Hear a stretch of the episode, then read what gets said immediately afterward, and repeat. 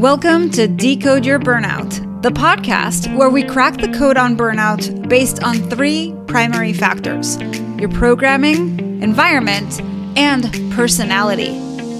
We also feature experts who debunk the myths about what it takes to be successful in their industry and spin those tips to fit the workplace so you can optimize the way you work. I'm your host, Dr. Sharon Grossman, a psychologist turned coach, author, and burnout expert. If you're burned out and want to go from exhausted to extraordinary, book a free breakthrough session with me by going to bookachatwithsharon.com. And if you want to see how you're doing and what to focus on next, download the Burnout Checklist. You'll find the link in the show notes or go to bit.ly forward slash check your burnout. Now let's get started.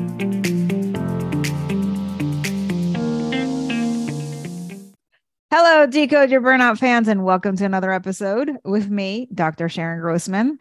Today, I have Sybil Stewart on the show. And if you are not familiar with her, she is, or at least at some point, was an HR director, and she has become a speaker, brand strategist, and business coach known for a little quote unquote sage advice primarily advocating for women, people of color, and the neurodiverse. She empowers them to redefine professional and to own their brand without compromising their story.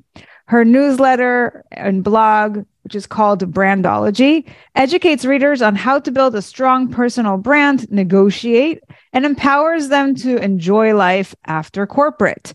As a serial hobby hopper, when she isn't speaking and coaching, she performs with the North Carolina Harp Ensemble so juicy.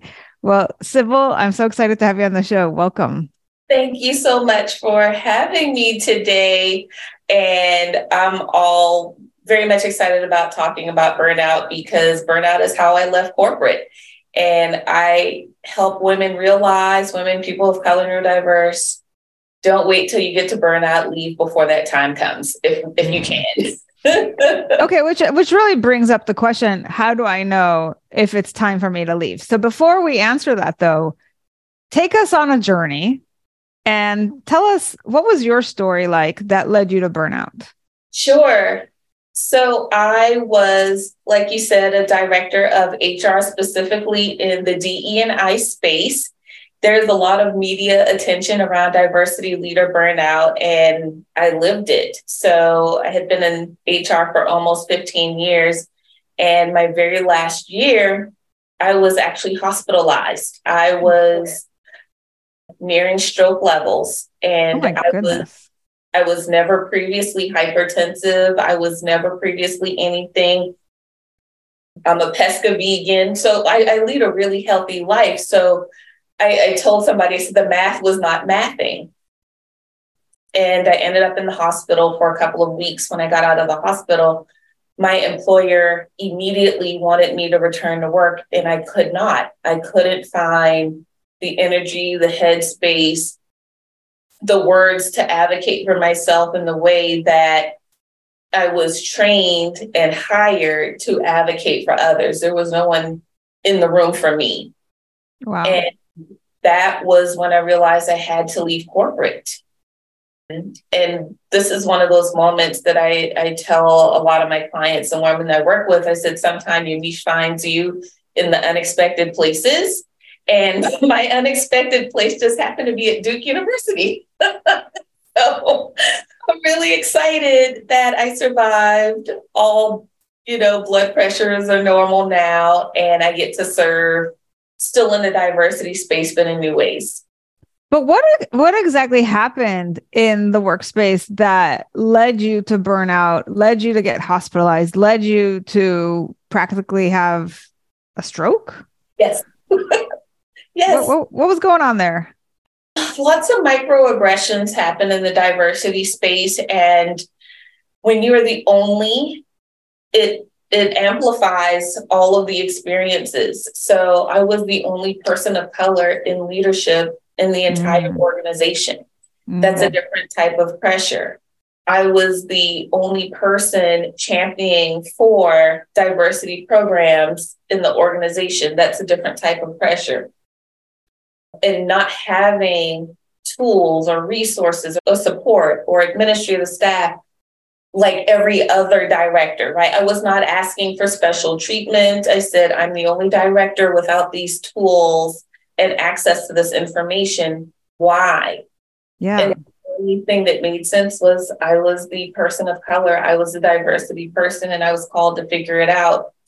And when I saw those level of inequity in the workplace, it weighed on me because now you're jeopardizing my job, you're jeopardizing my livelihood, and I don't understand.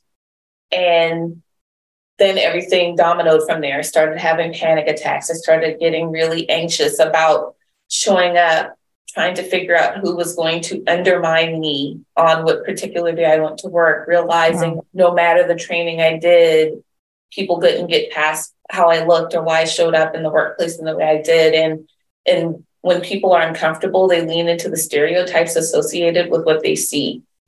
And none whoa, of whoa, pause, pause, pause. Repeat that. When people get uncomfortable, they lean into the stereotypes based off of what they see. So my reputation no longer mattered. Wow. That is that's a powerful statement. That's a really powerful statement. Thank you. Thank you. Yeah. So I'm listening to this mm-hmm. and I've got a question and I have to ask. So here you have an organization that hires you specifically to be the DEI person. And then they don't give you any resources. So is it a what I call the check the box syndrome or am I missing something? Like is there something else going on? Why did that happen? Because you would think like if they really didn't care, they wouldn't even have hired you in the first place, right? So is it is it like a perception thing or do they really care but then don't prioritize it? I think it was both. And I think the perception, especially on the heels of George Floyd, was everybody needs a diversity champion. You get extra kudos if you hire a person of color, even though statistics show that predominantly it's white males who are the diversity C suite, but 80%. Um, oh, for real? 80%. That's crazy. So, right, they thought the jobs are going to women, people of color. No, they're still wow. figuring it out. And the other part that I don't think people realize is allyship is hard. And most people are not prepared for the difficult conversations that come from being an ally. And when you have to realize your habits are informing the systems that you work for, then you have to look at you. And most people don't want to have that conversation with themselves. And so it's really easy to say, this person is against culture, or this person is not a good fit, or I don't know why this person is trying to make me be something I'm not. And that's not it at all. Wow. Okay. So we have you as the only person of color in the organization.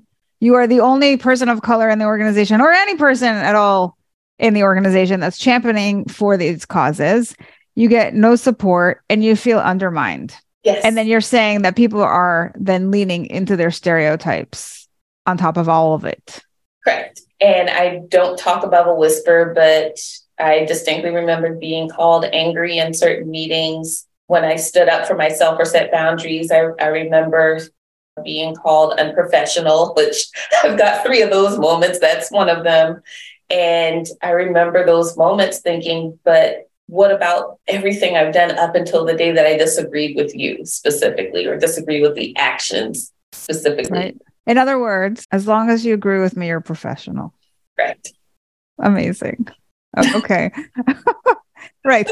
And and then don't I feel like there's a cliffhanger here. So what are the other two unprofessional moments? The second time, which actually was the first time in my career, very first job, I got called unprofessional was when I reported sexual harassment against a senior leader.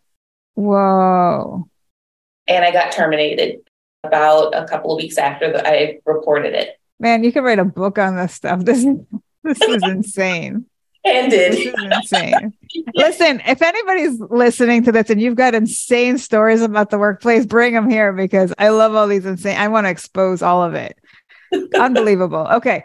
So so we've got like two unprofessional moments, quote unquote. What's the third? The third one was when I chose to challenge the unfair dress code in the workplace. And I wasn't challenging it in a way where I was showing up in anything skimpy, but I wanted to be able to advocate for what we now call the transgender population.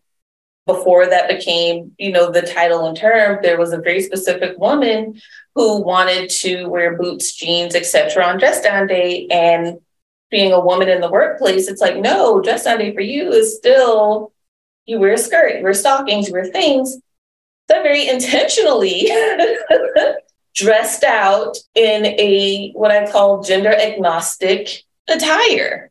I was still pressed, clean, appropriate, and got called unprofessional because HR isn't allowed to do these things. So, so for those of us who are um, verbally challenged, give us a visual. What did you come dressed as, and what was the expectation that would have been quote unquote professional? Yes. Yeah, so the expectation for women, even on dress down days, were that we were still going to wear some sort of khaki or slacks, perhaps a modest skirt, of course, below the knee. And you could wear something, it couldn't be sleeveless, it had to be a cap sleeve.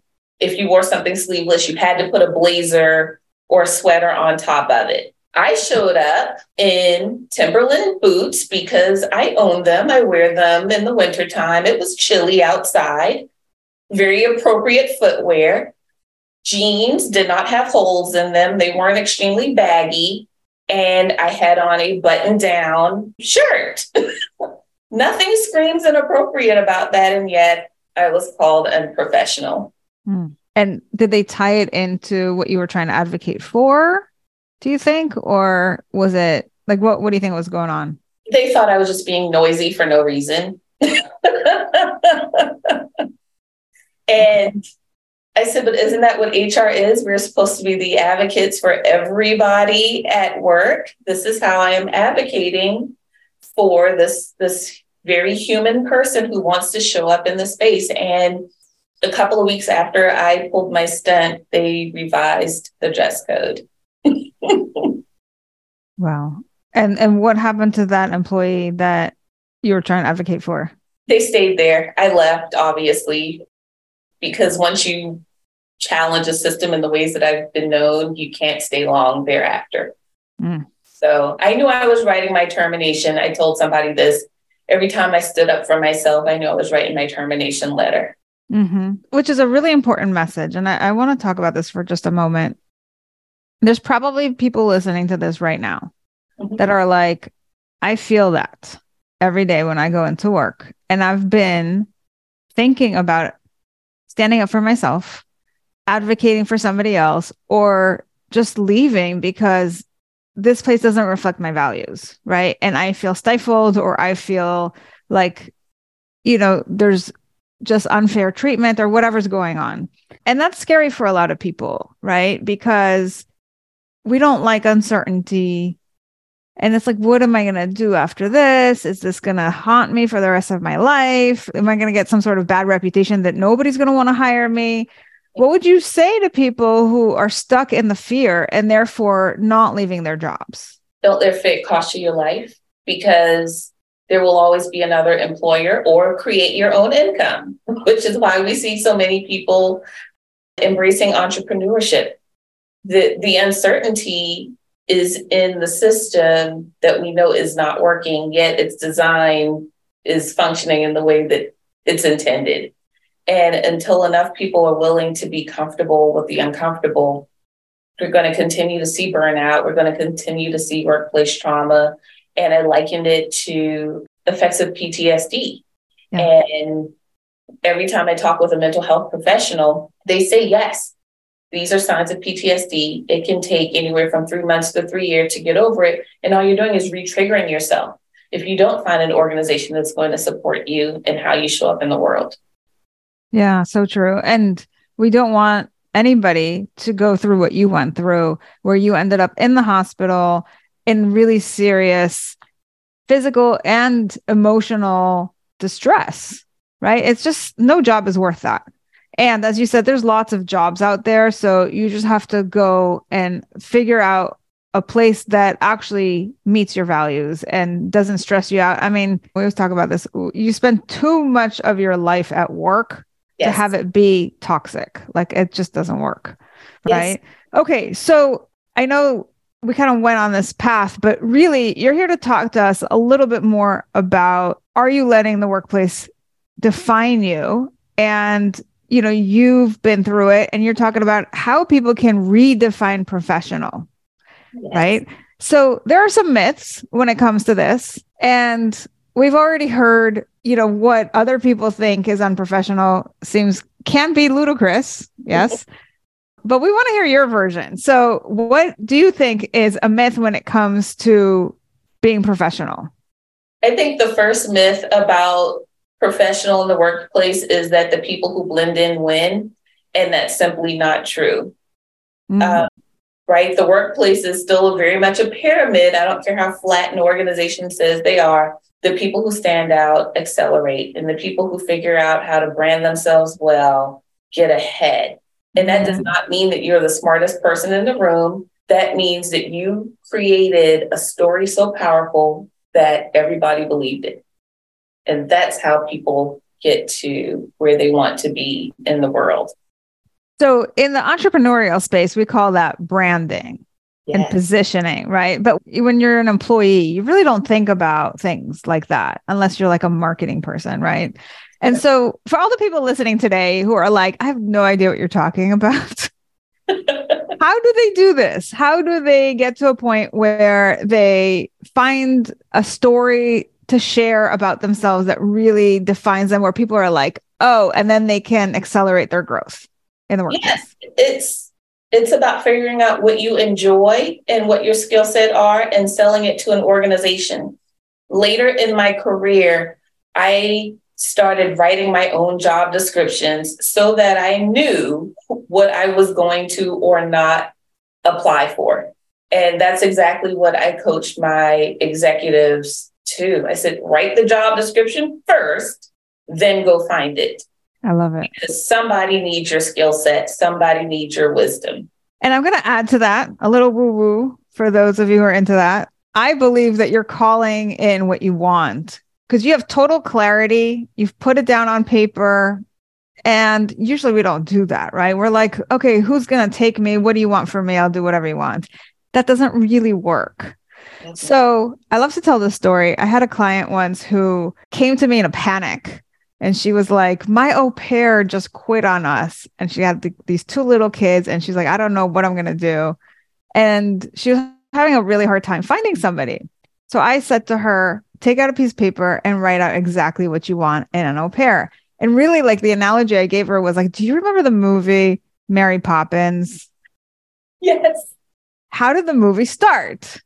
Do you remember? The letter. She the kids tore it all in the yeah. so the kids wrote the letter. Wrote the, the, parent letter. threw it, like tore it up and threw it, and then it went up, you know, the chimney, and then she got it. But basically, they manifested her because everything that they wrote in that letter, that's who she she was, and she showed up, and it was like, you know, to the T.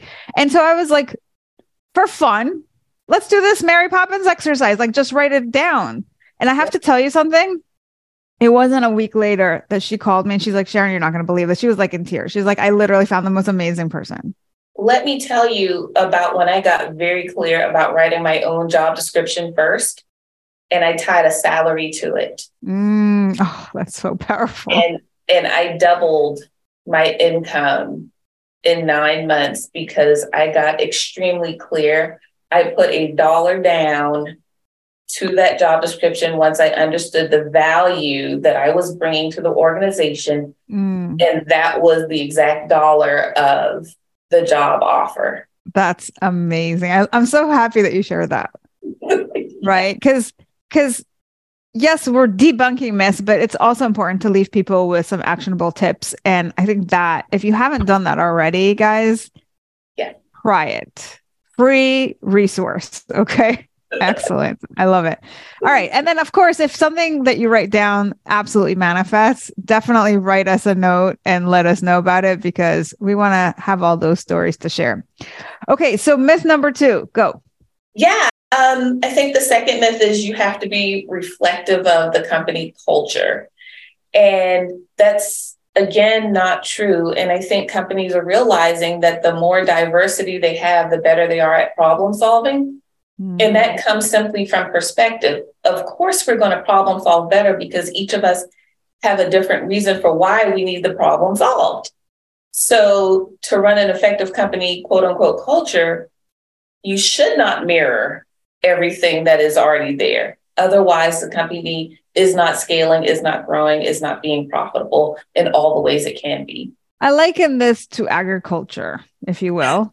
you know, when when we had this diversity of crops, yes. we had healthier soil, and now we have monoculture and it's killing our soil.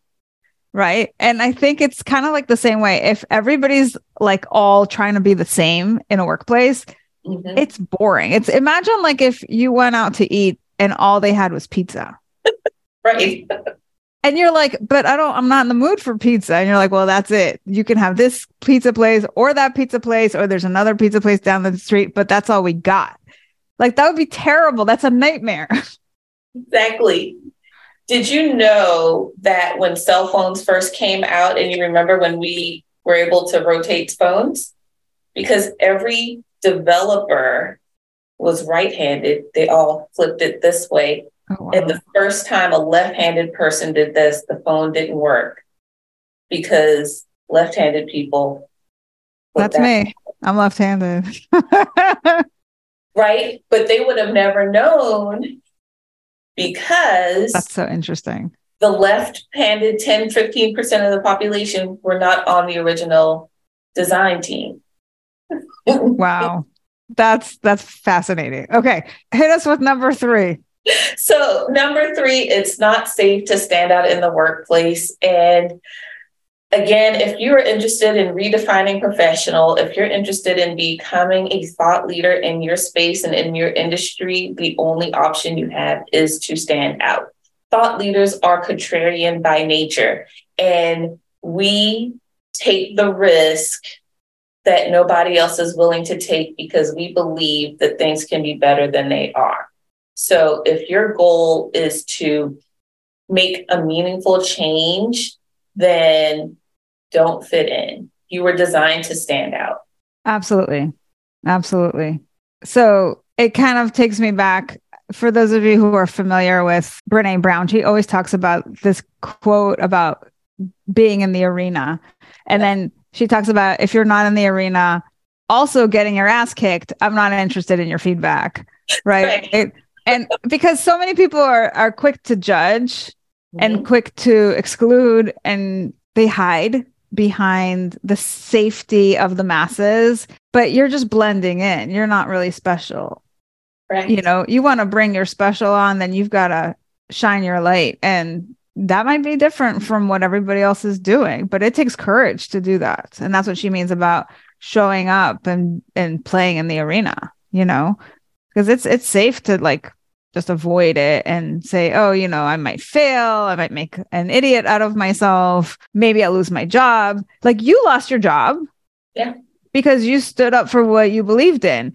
And I want to say to people who are scared of that happening, that could be the best thing that ever happens to you. Like that is sometimes we need that kick in the butt because we're so scared to make the move, but we're miserable where we are. And we need somebody else to say, you don't belong here, get out. And then we're like, I don't have a job. And then you're like, thank God I don't work there anymore. Life is so much better. And I didn't even know it. Quick story. So I lost my job. and I did what any reasonable unemployed person did. I went to London for a week. Said I'll figure it out when I get back because I needed space. And I had positioned myself responsibly, even leading up to that, to say, okay, if I lose my job, I've got a financial cushion that. I was really grateful to have. And You're like, really? You're going on vacation? I'm like, yeah, I haven't had a vacation in like three, four, five years. Yes, I'm going on a vacation. So yeah, I mean, it's no wonder you burned out between the toxicity and then the just being on all the time. Why did you never take a vacation for so many years? When you're the only person in your department of one, it leaves really little space to vacate. And I would go on many trips or many things, but what's happening? The emails are still going off. People still want things because they don't honor the out of office. There's always an emergency that's really a non emergency when you get scope and perspective. And again, it's just really about them trying to assert their quote unquote power over employees and people not saying, no, I'm on vacation. And I was guilty of it as well, right? I was guilty of not honoring my vacation. I own that. And so I know that now you're in a different space. And now what you do is you empower women in particular to own their space, to, as you say, redefine professional. So if you had somebody come to you now who is like a clone of who you used to be, it's yeah. that person who's like an N of one in the office. They never take a vacation. It's been five years. What do you tell them? I tell them go reset because you cannot. I know it's cliche, but you really can't pour from an empty cup. You really can't self assess when your mindset is not where it needs to be. And what you'll find is a lot of these things will resolve themselves the minute you take a break. Mm-hmm. Yeah. I always think that it starts with your mindset. Yeah. Because we're so stuck in our heads that we can't make the move. So I always yeah. work with my clients first on the mindset, and just like imagine, and then what would it require? And just like, just let's just walk through it like visually, mentally. Let's just problem solve. You're not doing anything yet in the real world, right? We're just playing. And then you figure it out and then you start implementing the things in the real world. And all of a sudden, like your biggest fear doesn't transpire. Yes. I think the research says like 99% of the things we prepare for never happen. Exactly. so, and I'll actually ask a lot of my clients, especially the ones that, you know, run anxious. I'll ask them, you know, of all the things that you've catastrophized about, what percentage of them have come true? And they'll say like none. None.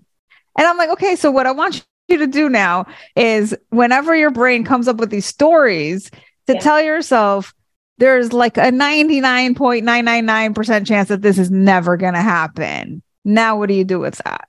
Right? Because you can't let the point zero zero zero one percent chance of something happening take over your life. It just doesn't make sense.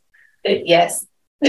yes. I've also been very careful about the clients I choose to work with, right? Because this is a partnership. Yes. Oh and God, to yes. help them really understand the fine line between coaching and advising versus when they need therapy and to say like this is not the same thing and to stand firm on that line because the two intersect and overlap so frequently. And I would know because I'm both a therapist and a coach. and I don't do therapy anymore. I just do coaching, but I am really clear about when they need what and I'll tell them straight up. And it's it's not just that for me in terms of selecting your clients, but also you got to find people who are willing to do the work. Yes.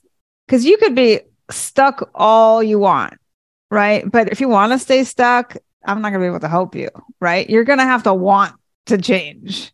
And that's really just for anybody who's a coach. I mean, I think anybody would agree with that. So, but listen, I have to tell you something.